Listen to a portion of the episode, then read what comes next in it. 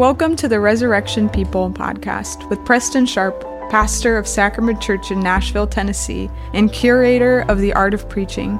Each week, we look at three readings from the Bible, drawn from the Revised Common Lectionary. Find more at theartofpreaching.substack.com. Welcome back to the Resurrection People podcast. Today, we are looking at our epistle reading for the Feast of Christ the King, or Christ the King Sunday. Our reading comes from Ephesians 1 15 through 23. And here, Paul writes of an inheritance that Christians have received.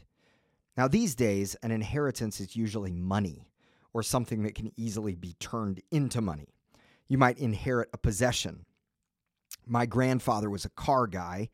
He liked to buy new cars a lot and collect them. So, cars in my mom's family were really special things. When my mother turned 16, her father helped her to acquire a 1964 Mustang convertible, a car she inherited after her father died many years later. The Mustang was a meaningful possession because of its sentimental value.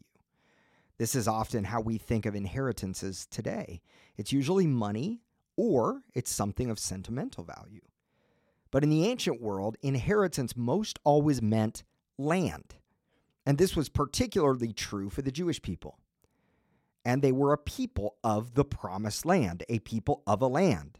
When they were delivered from slavery in Egypt, the children of Israel held out hope for the land which they would one day possess. Part of the meaning of the Exodus story, this most foundational story to the history of Israel, was that God's people were set free from slavery to go and claim their inheritance. They walked through the desert, led by God's presence in fire and smoke, hungry and thirsty, and faced with all kinds of dangers, all with the guarantee that they would get to the land in the end. And they did. In fact, in Luke 15, Jesus tells the story of a son who squandered the inheritance he had received from his father, cashing in a portion of his father's land. He took what the father had given him and wasted it away. And yet, the father welcomes him back. It is also the story of an older brother who sits around judging the younger brother for his squandering and for wasting the inheritance they had both been given. In telling this parable, Jesus is telling the story of God's people who had taken God's great gift and squandered it, turning to false gods, to selfish ambitions, and to violent revolutions. And yet, in Jesus, something new is happening. The squanderers are now not only being welcomed, they're being thrown a party. This is the way of the kingdom of God. Those who don't live God's new kingdom, the squanderers, the usurpers, and the idolaters are welcomed home. Of course, there is always the temptation of the older brother. Some of the religious leaders of Jesus' day struggled with the fact that Jesus was welcoming the squanderers. The older brother desires to restrict God's grace to say, no, she can't be part of the family of God. No, he's done too much wasting. He's gone too far off track. But grace is at the heart of the kingdom of God as revealed in Jesus. We are given this new inheritance not because we've earned it, but because of what he has done. Our calling is simply to now live by the rhythms of grace. Paul helps us to understand the death and resurrection of Jesus as a kind of new Exodus. We have been set free from sin and death, free from all the false things that used to define us. We are free from old identities and counterfeit messages because of what Christ has done. When we are in Him, we have been set free to be who we are called to be. And this means we've been set free to anticipate our inheritance. So, no matter what life looks like for us struggle, pain, tragedy, ways that we have looked back at our old identities and tried to embrace them once again. No, He will faithfully bring us to that new inheritance. So, what is that new inheritance? What is our promised land? What is our future hope?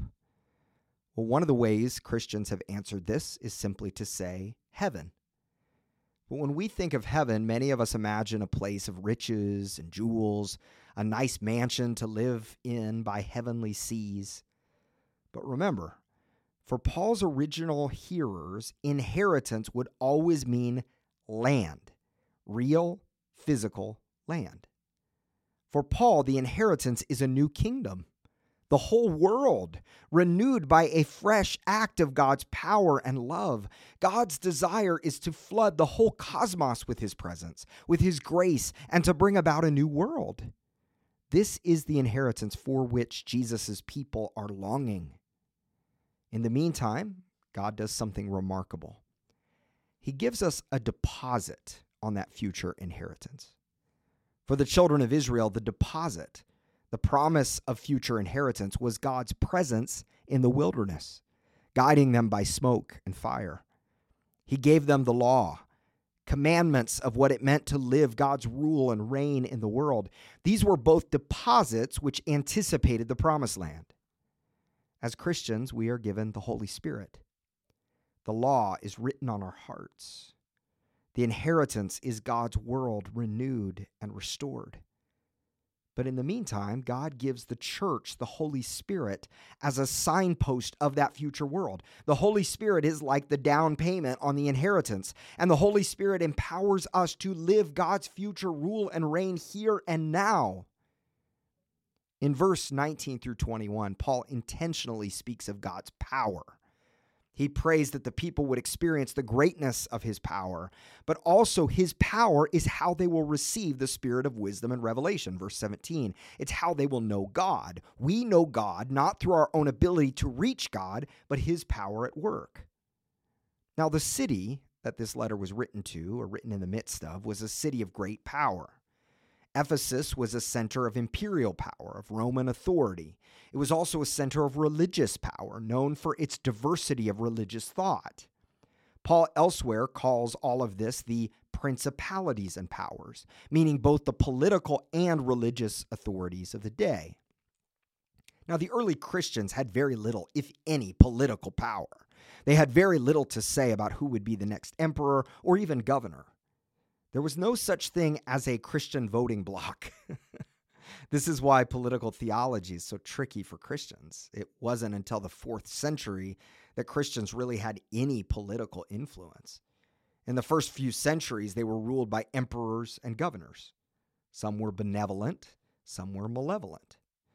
Now, that doesn't mean Christians today are not to be engaged in politics. We're not dualists. Politics are often concerned with how we care for marginalized people as well as care for creation. How we do that matters, and Christians ought to be engaged in that. In fact, many of the great legislative movements in history have been led by the concern of Christians. You might think about the abolition of the slave trade in Britain through the work of many people, including William Wilberforce, or the civil rights le- legislation in our country advocated for by many in the church, particularly the black church traditions. The problem is when we turn to a particular political party as the final hope of the world. For all the soaring rhetoric and ideological camps, politics is messy, a messy, broken business trying to pragmatically carry on the running of government. For Paul and for us, there is one power that is the greatest power in the universe. There is one power that is greater than politicians, emperors, false gods, and religious leaders. And that power was expressed in the greatest act of strength there ever was when God raised Jesus from the dead. This is a power unlike any other. The power to raise from the dead is the greatest power the world has ever seen. When we become part of the family of God, that same power that raised Christ from the dead lives in us. So, why would we ever put our hope in counterfeit and paled powers when we have the power of God living in us? We don't automatically recognize this power because it looks so different from the power of our world. Paul says that in order to recognize this power, it will take a fresh gift of wisdom. It will come from a process of opening ourselves up to God.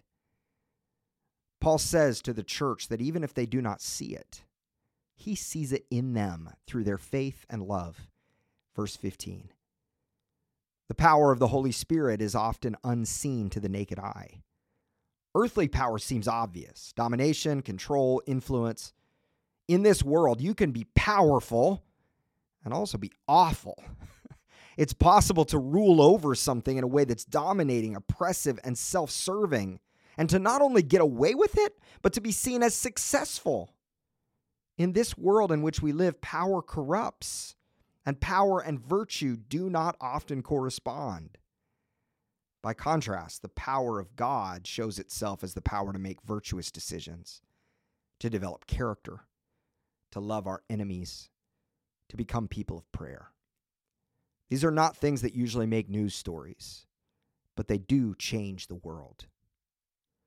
Because of the resurrection and Christ's lordship, verse 22 says that God has put everything under the feet of Christ. That means governmental structures, families, difficulties, everything.